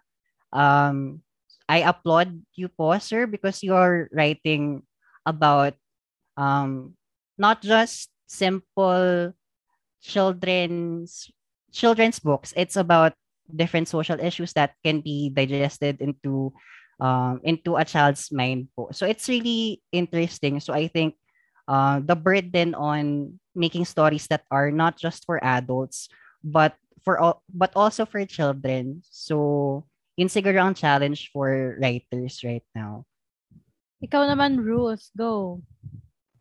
Napakamalaman naman ang sinabi ni Pat tungkol sa ah, sa issues na, na kinaharap ng ating mga bata. Pero gusto kong i-clear lang din na kapag sinabi din nating mga bata, hindi lamang ito yung mga cute na babies or yung mga 5 years old. Kasi lahat ng mga bata ay mga tao under 18 years old. So kahit yung mga 12, 13, bata pa rin sila. So saan ako umuhugot? No? Ah, sa tingin ko nais ko rin na i- i-ask din ng mga writers kung ma- maaari makapagsulat ng mga lit- lit- literatura, mga akda na makakapag-explain about sa mental health dahil kahit mga bata ay mayroon na rin mga problema kinaharap ukol dito. Base sa nabasa ko, mayroong 16.8% ages 13 to 17 years old na nag-attempt ng suicide for one or more times. Sa tingin ko, ito ang tamang panahon no para ma-encourage natin ang mga bata na ika, ka- na makipag-usap na hindi dapat sila matakot dahil mayroong makikinig sa kanila. And syempre sa ating government din, no, na taasan nila yung funding para sa mga ah, programa na makatutulong sa pag-improve at pagde-dedicate ng ng pagpapalakas ng ating programa na makatutulong sa mental health ng bawat isang kabataan, bawat isang Pilipino. Siguro panahon na rin para dagdagan ang mga psychiatrists, mga psychologists, mga medical social workers. Kasi napakaunti.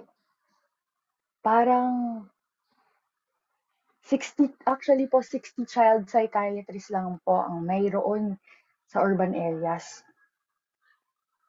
And napakadaming kailangan natin pang tugunan. Hindi pa naman po tapos ang laban. Marami pa po tayong panahon.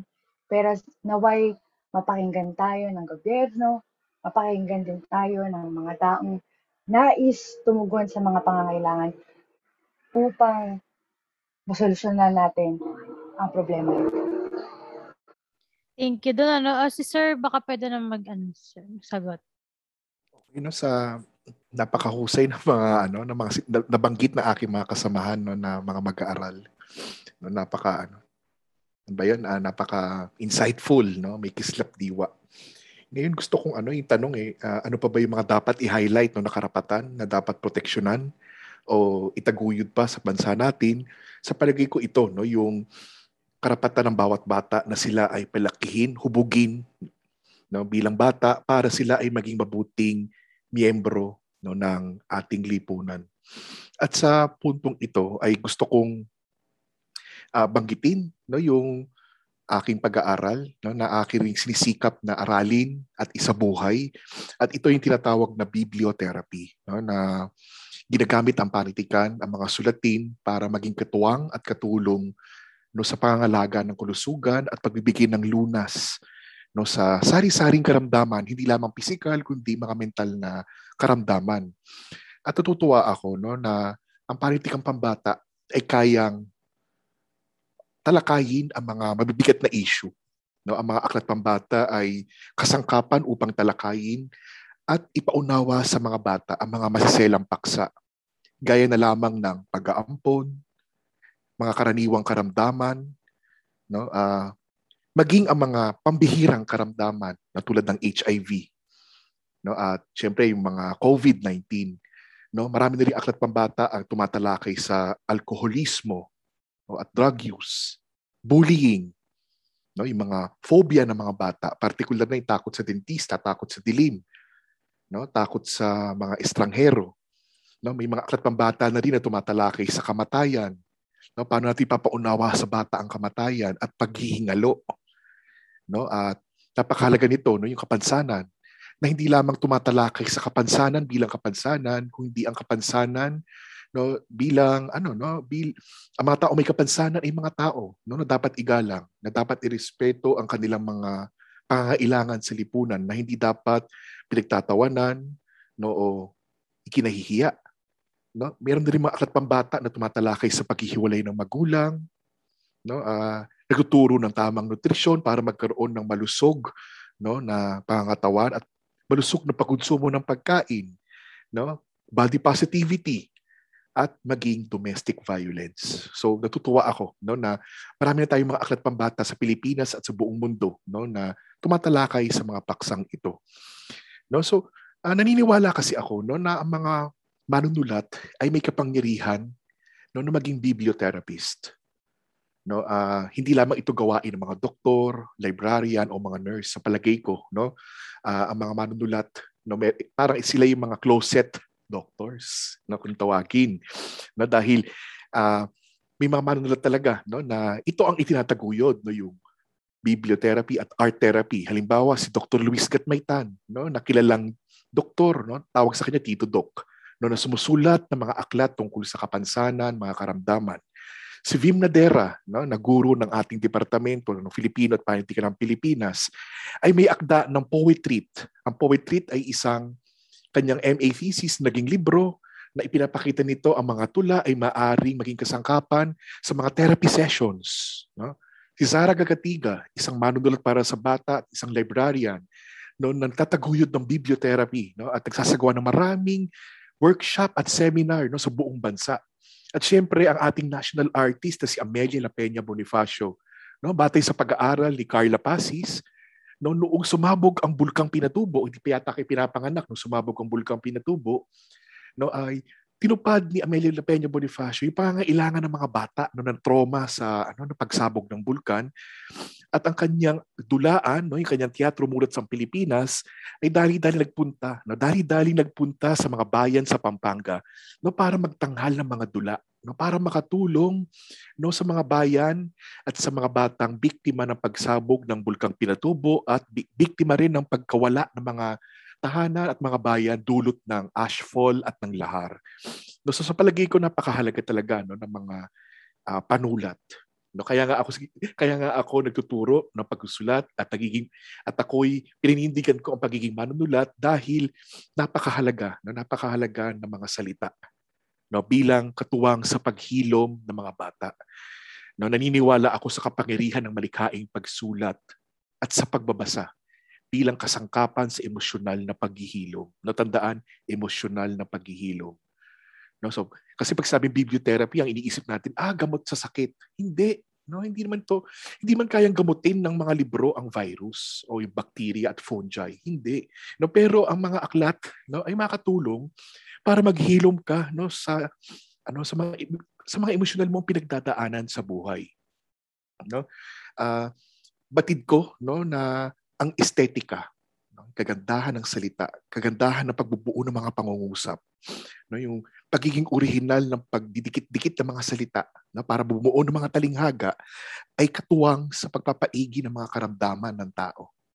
No? Pag sabing karamdaman, maaring kalungkutan, pagkaburyong, no? kawalan ng interes sa buhay, no? o kaya ay ah, naghahanap ng kasintahan, iniwan ng kasintahan. Yun yung mga ano eh, no? Yun yung mga karaniwan na pinagdadaanan. Pero sa bata, mas ano pa, no? Akala natin simple, pero mabigat, no? Kaya dapat natin tumatugunan, no, ng estetika. No? Naniniwala din ako na ano no bilang manunulat pambata ay kailangan ang mga manunulat ay tumugon sa pangangailangan ng mga bata. No? Huwag natin silang ano isipin na potential market no na pwede natin bentahan ng mga aklat para yumaman tayo. No? Natutuwa naman ako no sa Pilipinas, no, wala akong kilalang manunulat pambata na naghahangad na maging J.K. Rowling, no, na kumita ng bilyon-bilyon, no, para yumaman. No, unang-una hindi mangyayari sa Pilipinas na yayaman, ikayayaman mo ang pagsusulat mo. No? Kung hindi mo ikayayaman, isipin na lang natin na tayo ay may tungkulin no, para sa kapakanan ng bata.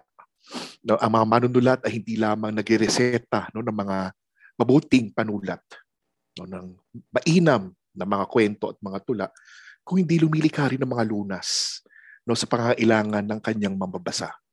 No, dapat ang manunulat ay tumutugon sa pangangailangan ng lipunan, sa isang lipunan na may kakulungan sa mga doktor, sa kanayunan, o sa mga liblib na bayan na hindi naaabot no, ng serbisyong medikal. Yun lamang. So, agree ako sa nasabi na ng mga kasamahan ko dito dahil nga lahat ng kakapatan ng bata ay pantay-pantay at kailangan pagtuunan, pagtuunan ng pansin. So, sa palagay ko, ang magagawa natin mismo para makatulong ay mas maging matalino rin siguro sa pagboto sa darating na halalan.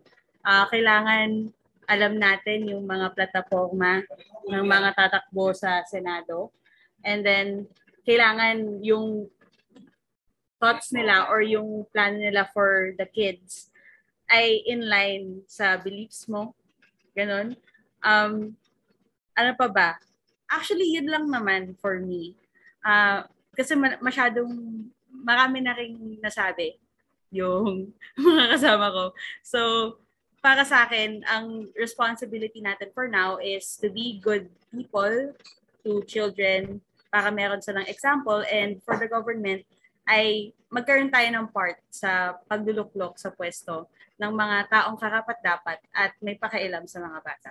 So, kaugnay dun sa naitanong ni Ms. Daphne, meron ba kayong mga alam na ginagawang hakbang o programa ang gobyerno tungkol sa kalagayan ng mga bata ngayong pandemya? Kung meron, ano yung mga ito? Sir Evas, kung gusto mo mag-start. Gusto kong i-focus dito yung ano no, yung literatura.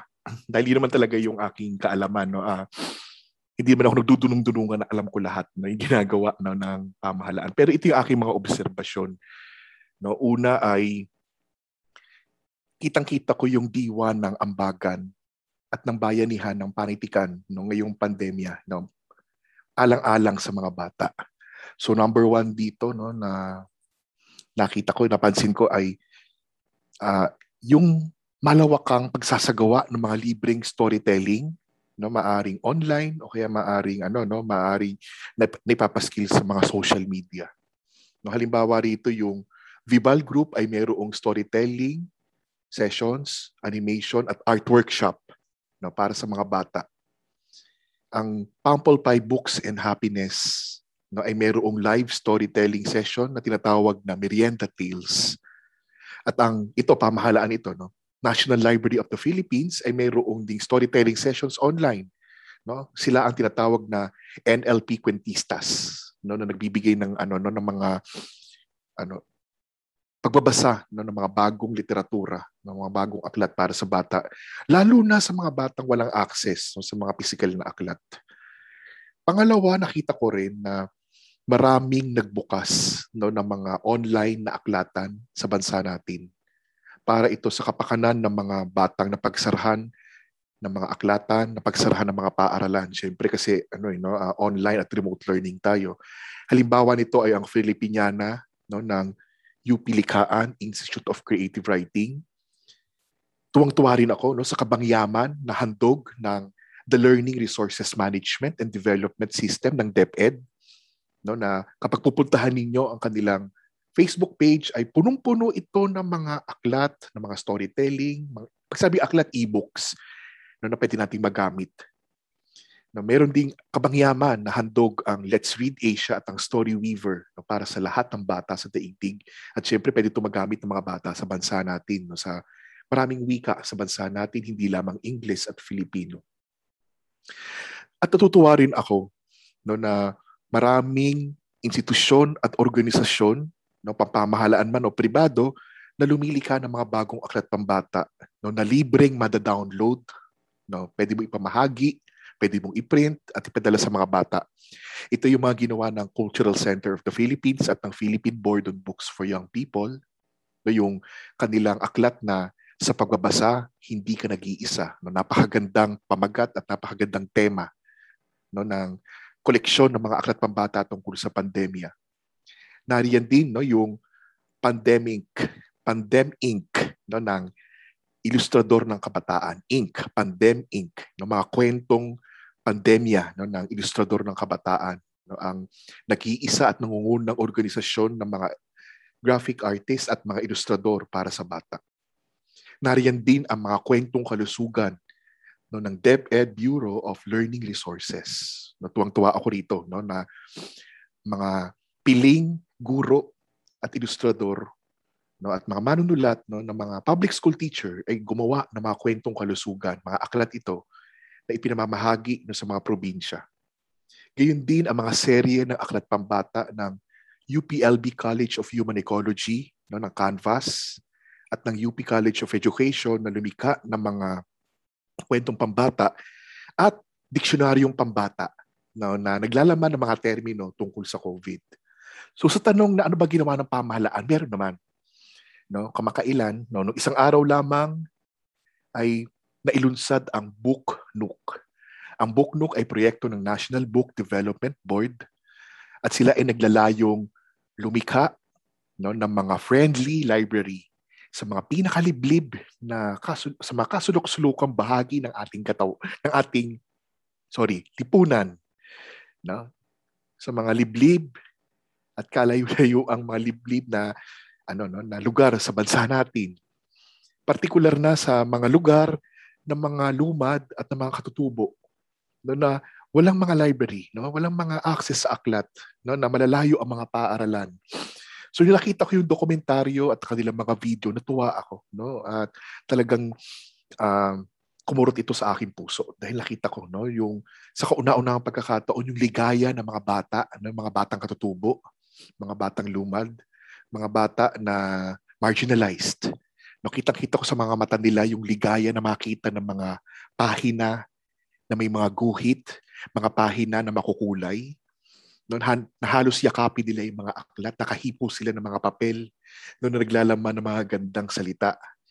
No, so tuwan-tuwa ako doon. No? Sana hinihikayat ko yung mga tagapakinig no, na panoorin nyo no, yung video no, ng National Book Development Board no, na para sa kanilang programang Book Nook. At kung maaari, e pwede tayo mag-donate ng mga aklat no, sa kanilang programa dahil napakagandang programa ito no, ng ating pamahalaan. Ayan, maraming salamat Sir Evas. Kung ngayon naman ay magtungo tayo kay Pat. Ano sa tingin mo? Gusto mo bang sagutin ang ating tanong, Pat? Y- yes, sige, sige. Ang ano lang siguro, sagutin ko yung pati sa lipunan at sa a- at ambag ng gobyerno. Um, siguro gusto ko lang i-emphasize ulit na kahit na mayroong mga magagandang ay kahit na may ginagawa ang gobyerno para sa kabataan, dapat pa rin natin na ilunsad na um, mag uh, we should always ask for accountability from them even though they're doing what what they are doing right now. So yun. So yung examples ko siguro for the programs right now that are being done, siguro yung sa Pasig, I want to upload yung sa Pasig kasi ngayon they're trying F2F learning na in Pasig. They're tr- having trials now with it. And what's very interesting about this is yung approach ng Pasig is scientific. So what does that mean? They don't really follow what is um, set by the IATF. So tinanggal nila yung mga plastic barriers sa mga eskwelahan. So wala na yung nakadikit na plastic sa kanilang mga sa kanilang mga upuan. Um, ang rason da ang rason doon ay ang ventilation kasi mas nagkakaroon ng problema kapag nag meron pang harang na yon kasi natatrap ang hangin. So uh, uh, siguro doon ma-upload ko yung pagiging critical ng lungsod ng Pasig sa kanilang pakikipag uh, pakikipag laban sa pandemyang ito. At siguro yung sa bansa na rin, in, sa national level siguro, ay yung vaccination initiatives for minors. Kasi nalungsad na siya sa iba't ibang parte ng bansa natin. So 12 to 17, pwede na silang magpa-vaccine. So yun. This is gonna be really helpful for those who will go back to school kasi it protects them from the virus and also for, protects other people as well. At sa lipunan naman, ang ambag ng lipunan sa atin, ngayong sa kabataan, ngayong pandemya, siguro yung sa mga children's orgs, children's rights orgs, um, kagaya sa UP, alam niyo ba na merong six children's rights orgs sa UP? Actually, napakadami na yun. At lahat kami, ngayong National Children's Month ay may ginagawa para sa para sa pagpapaunlad ng children's rights sa Pilipinas. So, I think yung pinaka takeaway for this ay if we are going to fight for something, we fight for it not because um, it is beneficial for us only, but that it will create ripples in in people's minds and hearts. So I think yun din. So may nag, nagkaroon din ng emphasis na uh, ang kabataan ay lumalaban din para sa kabataan. So yun lamang. Ayan. Ikaw naman, Ruth. Ayan. Uh, meron, meron ka ba nais idagdag? Opo. Ayan, maraming maraming salamat po sa mga naibahagi sa atin nila Kuya Pat and Sir Evasco tungkol sa mga bangin na ginagawa ng gobyerno at ng lipunan. Para naman sa akin, no, i-highlight ko lang na dulot nga ng pandemya, nagkaroon ng malaking problema sa sektor ng edukasyon. Maraming mga bata ang tumigil sa pag-aaral. Actually nga, umabot na sa 40 million ang mga estudyanteng tumigil sa pag-aaral. Kaya naman kailangan talaga natin ng mga programang makakapagtugon sa pro- problemang ito. So last July 2020, inilansad ang Barangay Gabay ng organisasyong Millennials Philippines at partnership siya with the Office of the Vice President. Ang ninanais ng programang ito ay tumugon sa mga problemang dinulot ng pandemya, which is yung digital divide nga. Ang nais nila ay mayroong bawat barangay na magkaroon ng one-stop learning facility na ligtas para sa mga mag-aaral ng elementarya. So, yung nangyari po, like, nung nilaunch siya noong July, tapos noong October 2020, meron silang inopen na community learning hubs sa Caloocan for grades 1 to grade 6. So, nag-provide sila ng mga gadget, may internet connection doon, may pa-free pa na printing tsaka photocopy, kung saan ang mga magulang, ang mga bata ay may tsansa na ipagpatuloy ang kanilang pag-aaral for the school year 2020 to 2021. At ang pinakamaganda dito, walang kailangang bayaran.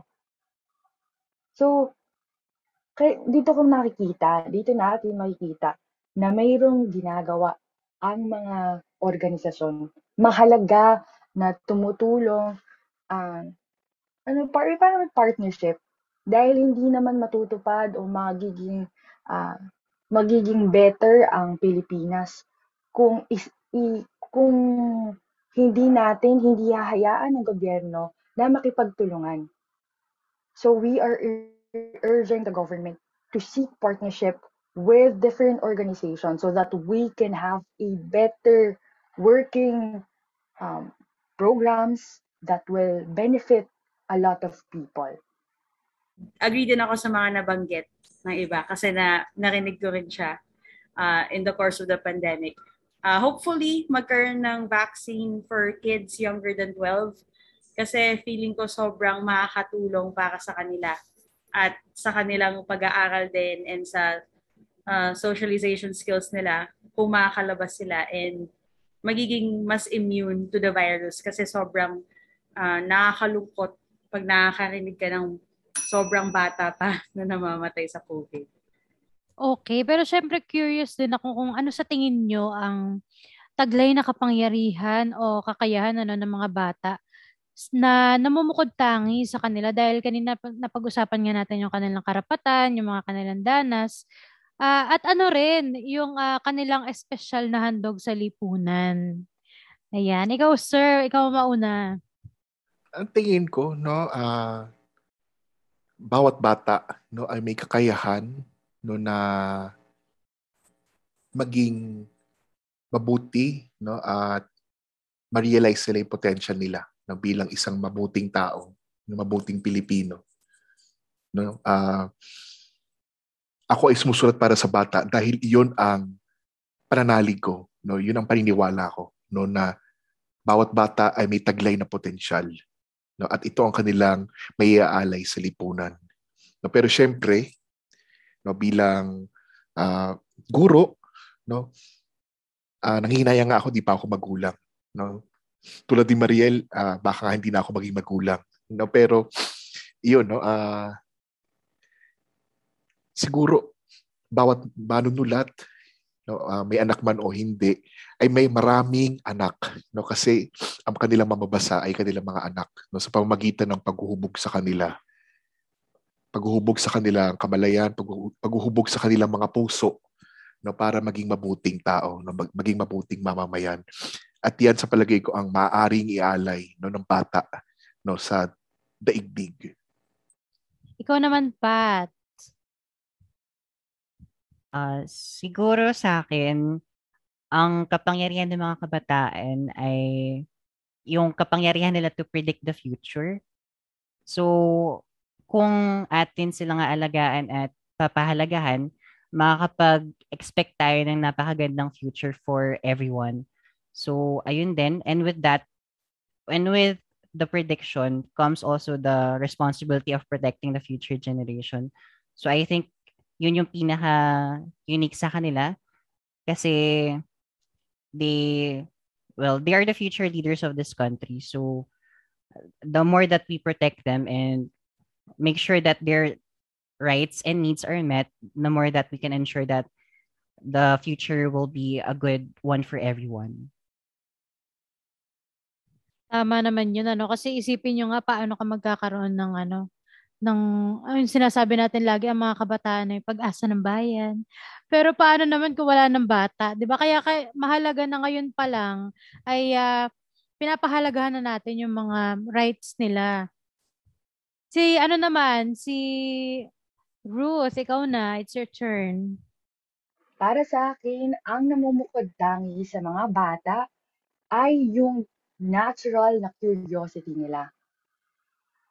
Para bang dapat tayo mga matatanda ay makinig at bumalik no at matuto sa mga bata dahil pag tumatanda tayo parang tinitigilan natin yung mga passions natin, parang tumitigilan tayong mag- makialam, mag- magtanong. Natatakot na tayo. At alam naman natin no yung 9 to 5 nga na para bang doon na lang umiikot ang ating mga buhay. Pinapaalala sa atin ng mga bata na pwede pa, dapat lamang tayong bumalik sa pagtatanong.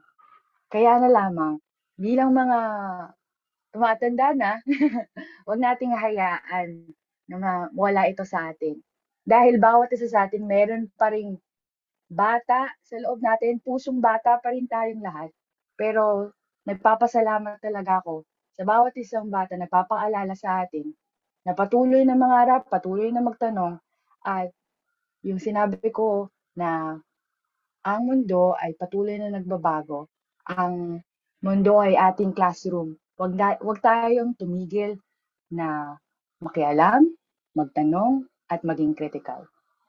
Sa tingin ko, tama rin yung sinabi ni Ruth. Um, I think yung childlike wonder nga din yung uh, namumukod tangi sa mga bata kasi parang ang ganda-ganda ng buhay at ng mundo sa karamihan ng mga bata. Syempre, hindi ito ang realidad ng, uh, ng lahat ng bata. Pero siguro kailangan natin yon as adults din. Uh, kailangan nating maniwala kahit paminsan-minsan uh, na may mangyayaring maganda. Uh, lalo sa ganitong sitwasyon, di ba? So, ayun, um, gusto ko rin na marami pa tayong ano eh, hindi nalalaman sa mundo na malay natin kung sa susunod na henerasyon manggagaling yung mga bagay na kailangan nating malaman. So, napaka-exciting makarinig ng mga bata na sobrang passionate agad sa mga ideas nila, sa mga gusto nilang gawin.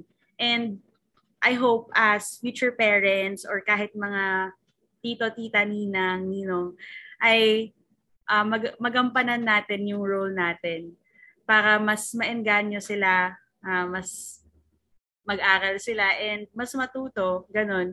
And of course, I really hope yung mga batang ah, hindi naranasan yung normal o healthy na childhood ay mag-heal at magkaroon ng opportunities in the future na magampa- magampanan ang magiging role nila in society and for themselves also. Ang dami natin natutunan tonight. So sa tingin ko, last question na muna ito for now. Para sa inyo, ano ang kahalagahan ng pagkakaroon ng National Children's Month sa Pilipinas? May mga kakulangan ba ito? At paano kaya ito mapapaunlad pa sa mga susunod na taon? Ayan, Sir Evasco, the floor is yours. Okay, maraming salamat. No? Ah, sa totoo lang, itong National Children's Month, ay ngayon ko lang ano, naramdaman no, ngayong dahil sa social media, dahil sa mga nakaraang taon, ang mas malapit sa akin ay ang National Children's Book Month na isinasagawa tuwing July. no, so, ba't ba nasabi na hindi ko nararamdaman? No? Kasi parang ano eh, no? parang ah, wala ako nakikita mga konkretong mga ginagawa no, na pagdiriwang no, ng National Children's Month no, tuwing, tama ba, Nobyembre? No, tuwing Nobyembre. No? So, aaminin ko na ngayon ko lang ito na, na, ano, na pag-alaman. No, so, siguro para mas maging ano, matagumpay ito, no, dapat hindi lang isang buwan ito ay pinagdiriwang o ginugunita o isinasakatuparan. No, kasi na napansin ko, no, kaya pala, no, kaya pala ang dami kong mga imbitasyon, mga workshop, mga seminar na ako ang nagtagapagsanay, tagapagsalita, ay dahil pala sa National Children's Month. No? So, ito, no, ang nakikita ko para ano, para mas lalo pa itong umigi ay una ay wag tong gawing pang isang buwan lamang. No, dapat ito ay buong taon at dapat talaga nakalatag na ang mga programa na ito na, na hindi lamang ito pakitang gilas no, ng mga paaralan, ng mga institusyon, ng mga organisasyon no, na ano no na tuwing buwan na ito no lam- lamang gagawin at buong taon tutunganga at pag malapit na ang Nobyembre ay mag-iisip na ng mga proyekto. No, wag ganon sana. No? Sana ito ay pang taunang, ano, no, pang buong taon no, na gawain at pagpaplano. Uh, gayon din, sana mas maramdaman din itong children's book, ay children's month na ito no, ah, sa mga rehiyon, hindi lamang sa mga Metro Manila o sa mga ano no, sa mga tampok na syudad sa bansa natin. Dahil mas kinakailangan no, na tutukan ang kapakanan ng mga bata sa mga rehiyon. Na hindi lamang mga rehiyon, kundi ano rin ba yung ah, dapat protektahan mga bata na mga nasa laylayan ng ating lipunan. No, pag sinabi laylayan ng ating lipunan, yung mga batang bata na mga anak no, ng mga maralitang pamilya, mga bata na anak ng katutubo, ng mga bata na napupersa magtrabaho, ng mga bata na napupersang gumawa ng mga labag sa batas no? O kaya ay napupersang gumawa ng mga gawain na ikisasama no ng kanilang kalusugan at ng, ng kanilang katawan. No so yun dapat ang ating tutukan no? Hindi lamang yung mga simpleng workshop workshop no? Mga seminar seminar no? Dapat mas konkreto pa no? Mas kinakailangan ito no ng mga bata. Siyempre, mahalaga ang mga seminar na ito, no, babawiin ko yung sinabi ko, para sa kabulatan. No, pero, uh, higit pa doon, mas kailangan ng mga konkretong aksyon. No, alam ko may limitasyon ng pandemya no, sa mga aksyon na ito na tinutukoy ko. No, pero sana, pagkatapos yung pandemya ay, ano na, no, uh, mas makita ko na no, yung aksyon, no, kilos, mga paggalaw, no, para makatulong no sa kapakanan ng mga bata no lalo ni mga batang nasa panganib. Thank you po Sir Eugene. So ngayon si Ruth naman. Para naman sa akin, no, ma-agree din ako sa sinabi ni Sir Vasco. Actually, ito ang unang taon ko na magse-celebrate ng National Children's Month. At nagpapasalamat ako sa oportunidad na maka- maging bahagi dahil sa UP Cradle. Kaya na lamang dalawa yung punto na gusto kong i-share. Yung una ay mahalaga at importante dahil ah, mahalaga at importante ang NCM dahil ito ay avenue for people to discourse. And sinabi nga ni Sir Vasco, ah, maging mulat ang bawat isa, ang mga tao. Pero at the same time, it tells us na hindi lang dapat siya, ano, hindi lang siya dapat maging restrictive sa mga orgs, sa mga child rights orgs. Dapat kahit normal, normal na citizen ng Pilipinas, dapat maging parte ng mga ganitong advokasya. Dapat maging open siya sa bawat isang mamamayan na makialam sa pangyayari sa mga biktima, sa mga nang, nag, nagaganap sa bansa. Paano ito mapapaunlad sa mga susunod na taon ay maaaring partnerships with different organizations could help in in increasing awareness and allowing more people to be part of this advocacy. But at the same time, makita din natin sa government yung steps nila. Makita natin sa malaking picture. And at the same time, encourage more people to be part of this advocacy, to advocate for children, to listen to the stories of all children suffering and to give an opportunity. Bigyan natin ng oportunidad ang ating mga kasama. Mga kasama, kasama sa bahay, kasi ma- baka sila mismo, hindi pala natin sila nakakasama sa advokasiyang ito. Isama natin ang ating mga kasama sa bahay, ang ating mga kaibigan, ating pamilya, para matulungan natin ang mga bata. Ikaw na, Pat. Thank you. Uh, to answer your question, anong kahalagahan ng pagkakaroon ng NCM sa Pilipinas? Uh, I think it's really important to contextualize what National Children's Month is and when it was um, institutionalized. So, ang National Children's Month ay nag-start noong 1989. So, I so that is during Cory's administration and before that, alam ko namang alam niyo kung ano nangyari ang martial law. Uh, napaka-importante nito kasi um, this signify na ang gobyerno natin finally um, na na-recognize na yung rights ng kabataan sa Pilipinas. Kasi if we are going to look back on our past, we we can see that there are children during the Marcos era. We have these children who grew up in uh, in prison cells and even children caught up in war or conflicts. So I think this is really important kasi it just not it's not just for the children's rights people like not just inside their circle but it it it promotes awareness for other people as well. And i think it gives much more importance for the children also. And ayun um kalagahan din ng National Children's Month ay nafo-focus kasi nila yung discussion on other issues na hindi naman nasasabi talaga on the mainstream. Kung halimbawa noong 2019 they had uh, this was uh, ang NCM pala ay headed by the by the Council for the Welfare of Children.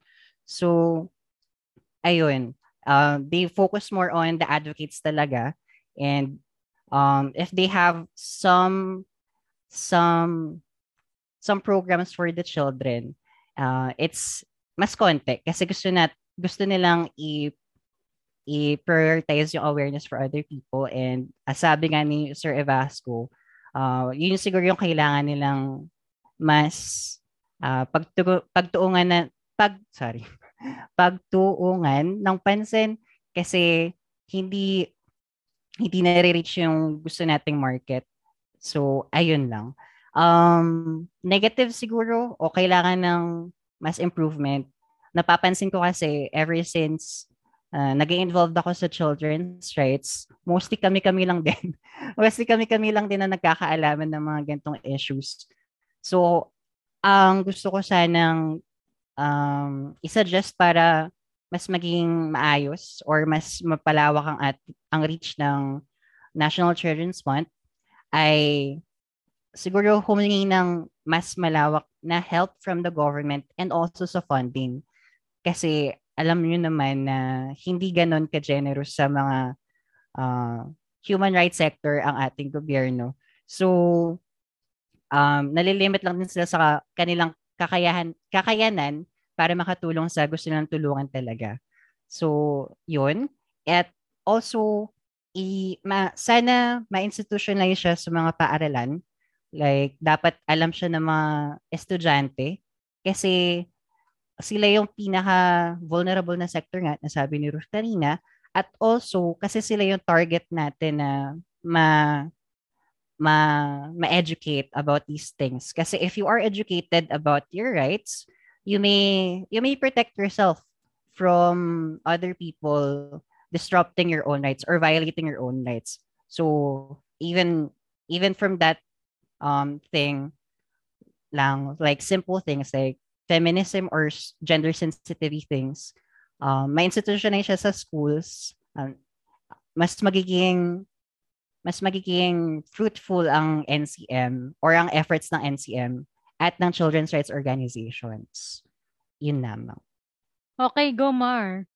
So, para sa akin, ah, ever since sumali ako ng Cradle, doon ko lang din nalaman na ang November pala ay National Children's Month. And siguro within our circle, kaming mga children's rights advocates, alam namin siya. Pero yun nga, may kakulangan pa rin talaga kasi hindi ganun ka-wide yung reach. Ah, and tama yung sinabi ni Pat na sana ma institutionalize siya, mapunta siya sa schools, ah, malaman siya ng mga bata, and ma-implement. Parang kung paano natin kilala ang August bilang buwan ng wika. Sana maging ganun din yung trato sa National Children's Month. At the same time, sana mas um, ma-reach natin yung mga bata. Gets nyo? Yung parang, kasi tayo-tayo lang yung nag-uusap about it, pero parang yung mga kailangan ng tulong talaga ay hindi hindi konkreto yung tulong kumbaga. Masyado lang tayong aware pero mas kailangan pa ng actions. So, yun siguro kung paano mapapaunlad sa mga susunod na taon. Uh, then again, may pandemic, so sana pandemic-centered para yung mas nakakatulong sa mga bata sa panahon ngayon. That's it. Natapos na tayo sa ating napaka makabuluhang diskusyon. Maraming salamat dahil ah, nabigyan natin ng espasyo ang mga bata. Ah, para sa ating mga special guests, saan ba kayo marireach ng ating mga listeners? Baka nais nyong i-plug ang inyong mga social media pages. I'm sure after ng episode na ito ay marami tayong listeners na gusto pang matuto tungkol sa karapatan at kwentong pambata. parang match made in heaven nga ang pagsasama ng UP Cradle at ni Sir Evasco. Anyway, kung meron kayong mga racket or guestings, events, i-invite nyo sila. Sir, baka may nais ka i-promote. Pwede nyo na pang i-promote. Ah, pwede ba? Yes! Okay, taka dito yung aking kalendaryo. Okay, so ito. So maraming salamat sa inyong imbitasyon. No, ah una, parang ano, no? Ayoko muna mag-promote. Gusto kong ano, manawagan no, sa mga estudyante ng UP. No, at ah, sa inyo na rin, no? Kasi ilang ano no, ilang dekada na ako nagtuturo pero wala pa ring organisasyon para sa mga gustong sumulat at mag-illustrate para sa bata. Matagal na ako nagpaparinig sa mga estudyante ko sa Panpil 165 noong pang dekada 90, no, 1990s pa. Pero wala walang ano no, walang sumasagot no sa aking panawagan. So sana no ah, nakikiusap ako sa mga nakikinig no na mga malikaing pagsulat, no, creative writing majors, araling Pilipino, no, ah Filipino majors at iba pa mga majors na may ano, mga ibang estudyante ng UP na mayroong interes sa pagsulat at pag-illustrate para sa bata. Bumuo naman kayo ng organisasyon, no, para maka ano no makapaghubog at makapagpaunlad no ng mga profesional no sa hinaharap. Dahil kailangan natin no ng hangga't maaga pa lang, hangga't estudyante pa lang no ay tinitrain na no sa pagsulat at paglika ng mga aklat pambata. So ano no ah, sana ay mayroong ano tablan no na aking panawagan. No alam ko marami ng mga organisasyon na nakatuon sa pangalaga ng proteksyon ng bata, no. Ano ako diyan, no sumasaludo ako diyan. No, pero sana no bago ako magretiro sa pagtuturo no ay makita ko no yung pag-unlad ng organisasyon na, na ito kaugnay man sa aking promotion, no, so gusto ko pa rin ah, i-promote itong aking aklat na papuntang community pantry. No? Alam ko, ito ay isang aklat na hindi bibenta. No, ito yung hindi bibenta, eh, hindi to bibili ng mga magulang no, para sa kanilang anak dahil napaka masyadong specialized no, yung paksang ito. No, sabihin nila, ah, hindi na uso yung community pantry. No? Ay, ayoko yung ganyang klaseng kwento no, kasi nagpapakita ito ng ano no ng ah, kahirapan, no, yung at mga pinagdaanan noong panahon ng pandemya. Pero sana pagbigyan ng pagkakataon no, yung aklat na ito na para ang publisher ay makapaglathala pa, yung aking publisher na Lampara Books ay makapaglathala pa ng mga aklat pambata na mayroong ah, kamalayang panlipunan o pumapaksa sa kamalayang panlipunan. Ah, nais ko ring ano, imbitahan kayo, no, tulungan ninyo akong salubungin ang paglabas ng aking aklat no, sa Enero. No? Ito ay ang buklat-mulat, pag-akda at paglikha ng mga aklat pambata na ilalathala ng University of the Philippines Press sa tulong ng likaan UP Institute of Creative Writing na naglalaman ng mga review, interview at aking mga munting sanaysay no, kaugnay sa mga aklat pambata no, sa ating bansa. At sana rin no, sa ah, darating na Disyembre, ikaapat ng Disyembre, ay manood tayo ng mga libreng seminar workshop no, ng Precious Pages Book Fest no, ng Lampara Books. Yun lamang. No, at maraming salamat sa lahat ng mga nakinig. Sana dumating yung pagkakataon na magkita-kita tayo no, at ah, mag-usap-usap, magkape, no, kumain, magmerienda no, sa mga paborito nating mga kainan no, sa UP Diliman. Maraming salamat sa inyong imbitasyon no? At napakapalad ko no? Na makausap ko kayo no? Makapagkwentuhan tayo no? Ang dami kong natutuhan no? Mula sa inyo. Maraming salamat muli Thank you. Ayan, pakinggan nyo ang panawagan ni Sir Evasco. Magtayo na tayo ng org. Ano, extension ng UPC Cup? Why not? Lloyd, pwede naman siguro yan. At ah, syempre, ayan, abangan nga natin ng, meron palang bagong libro si Sir. At yung ah, sinasabi niyang event na malapit na rin, December 3. Ayan, okay, para matulog na tayo maaga. Go, Pat, promote na. Baka may event ng Cradle, di ba? Yung akle. O, baka may akle kayo i-promote nyo na. Yes, thank you, Daphne. Actually, wala kaming akli. But we have some events coming up for National Children's Month. So, invite ko lang kayo first to like our page, UP Children's Rights Advocates League on Facebook. And also, UP National Children's Month page also palike din. Uh, it's it's a joint effort of us six um six children's rights orgs in UP Diliman. And also, uh, we have these various initiatives for NCM, which was headed by our EVP, Executive Vice President John Nicole Manig. Um, naganap lang nito, Filipino Sound Language Workshop, A Step Closer to Inclusivity with Deaf and Terp noong November 19 at 20. And ang future naming release ng storybook namin na gawa ni Ruth ng kanyang batchmates before on November 27. So, Paki- pakishare na rin if you have the time. And also, inaanyayahan ko kayong lahat na makisama sa aming huling pakulo nitong National Children's Month. Ah, ang aming webinar na nag na, na entitled Power Play, a webinar featuring the following topics: domestic violence 101, domestic abuse from the eyes of a survivor, and responding to victims and available services. So these are these are our main advocacy for this National Children's Month. So thank you very much. The the sign up link is tinyurl.com and slash NCM webinar 21 reg. So it will happen on the December 4, 3 to 5 p.m. At syempre, huwag niyo rin kalimutan supportahan ang aming mga merchandise. Mayroon kaming tote bag for the kids. Meron din kaming t-shirt para sa bata. Baybayin t-shirt. Murang-mura lamang. 200 for our tote bags. 250 at 280 naman para sa aming baybayin t-shirt. Maaari niyo tong bilhin at i-add to cart sa aming Shopee account up.cradle. Uulitin ko, maaari niyong i-add to cart sa aming Shopee account up.cradle. All proceeds will be going to the Child Protection Network Foundation, a non-government organization that focuses on increasing the accessibility of services for Filipino children who are victims of abuse. You may also extend your support through the following channels. Maaari kayong mag-donate sa aming video account. Ni, ang account ni John Nicole Maleg, account number 013-18000-6522.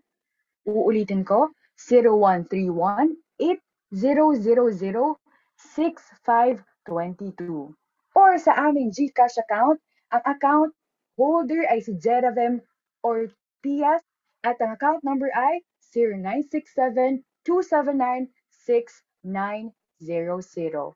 Maraming maraming salamat. Kita-kits sa November 27. Grabe naman yun. Para ako nakikinig ng ano, oh, shopping sa gabi. Grabe ang boses, ano, napaka-modulated ng boses ni Ruth. Tama, ayan, oh, bumili na kayo ng merch ng UP Cradle. Malapit na mag 12-12. So, alam nyo na, at yung mga napamaskuhan nyo, ibili nyo na ng merch. Magaganda naman. And syempre, for more info, ay uh, i-follow nyo nga ang Facebook page ng UP Cradle. Hi, um, ako si Mariel. I write sometimes. Actually, I write a lot. Uh, makikita niyo yung work ko sa marielwritesalot.tumblr.com. I'm also on Facebook. Tapos, I have articles on Esquire Philippines. And recently, I was published in Young Blood, the column of the Philippine Daily Inquirer. So, ayun, feel free to leave a message or whatever. Thank you. Again, maraming maraming salamat UP Cradle at Sir Evasco sa pagpapaunlak ng aming imbitasyon ngayong gabi. Di ba kahit umaga na tayo, ay uh, talaga naman nagstay kayo with us. Oo, at dahil dyan, sana ay masarap ang maging tulog niyo. Tama. At ang ulam nyo bukas, ang breakfast nyo bukas. Isa na namang successful episode ang ating naituwid tonight. Tama. At dahil dyan ay nais namin pasalamatan si Sir Romulo Bakiran na advisor ng UPCCA. Maraming salamat din sa ating music for tonight, Batibot from Philippine Children's Television Foundation, pati na rin sa Hiraya Manawari ni Chris Villonco. Grabe, maka-throwback ang DJ. Maraming salamat din sa tagapangulo ng ating departamento na si Sir Vladimir Gonzalez. And to my favorite, Din Jimwell Naval ng Cal. I miss you, sir. I hope you are healthy. At syempre, maraming maraming salamat muli sa ating mga listeners mula Cal hanggang sa mga kalye nyo. Kung meron kayong iba pang mga komento, suggestion, mapatopic man yan, guest or host, wag na wag kayong mag-atubiling magpaabot ng mensahe sa aming page. At huwag din natin kalimutang i-like ang aming social media pages at UPC Cup sa Facebook, Twitter, and Instagram. At para naman sa mga collaboration, partnership, and sponsorships, Baka naman. I-email lamang kami sa sikapodcast at gmail.com. At syempre, huwag din natin kalimutang i-follow ang ating Spotify. Hit the notification bell para lagi kayong maging updated sa ating mga fresh episodes. At muli, ako si Miss Duff, naniniwala sa kasabihang, Come back to the young and beautiful you. At ako naman, si Mar, ang inyong love from the star, naniniwala sa kasabihang, I wanna be forever young. Nakikinig ka sa Sika Podcast. Kapag narinig mo, Ikwento mo. Sa lakas ng isipan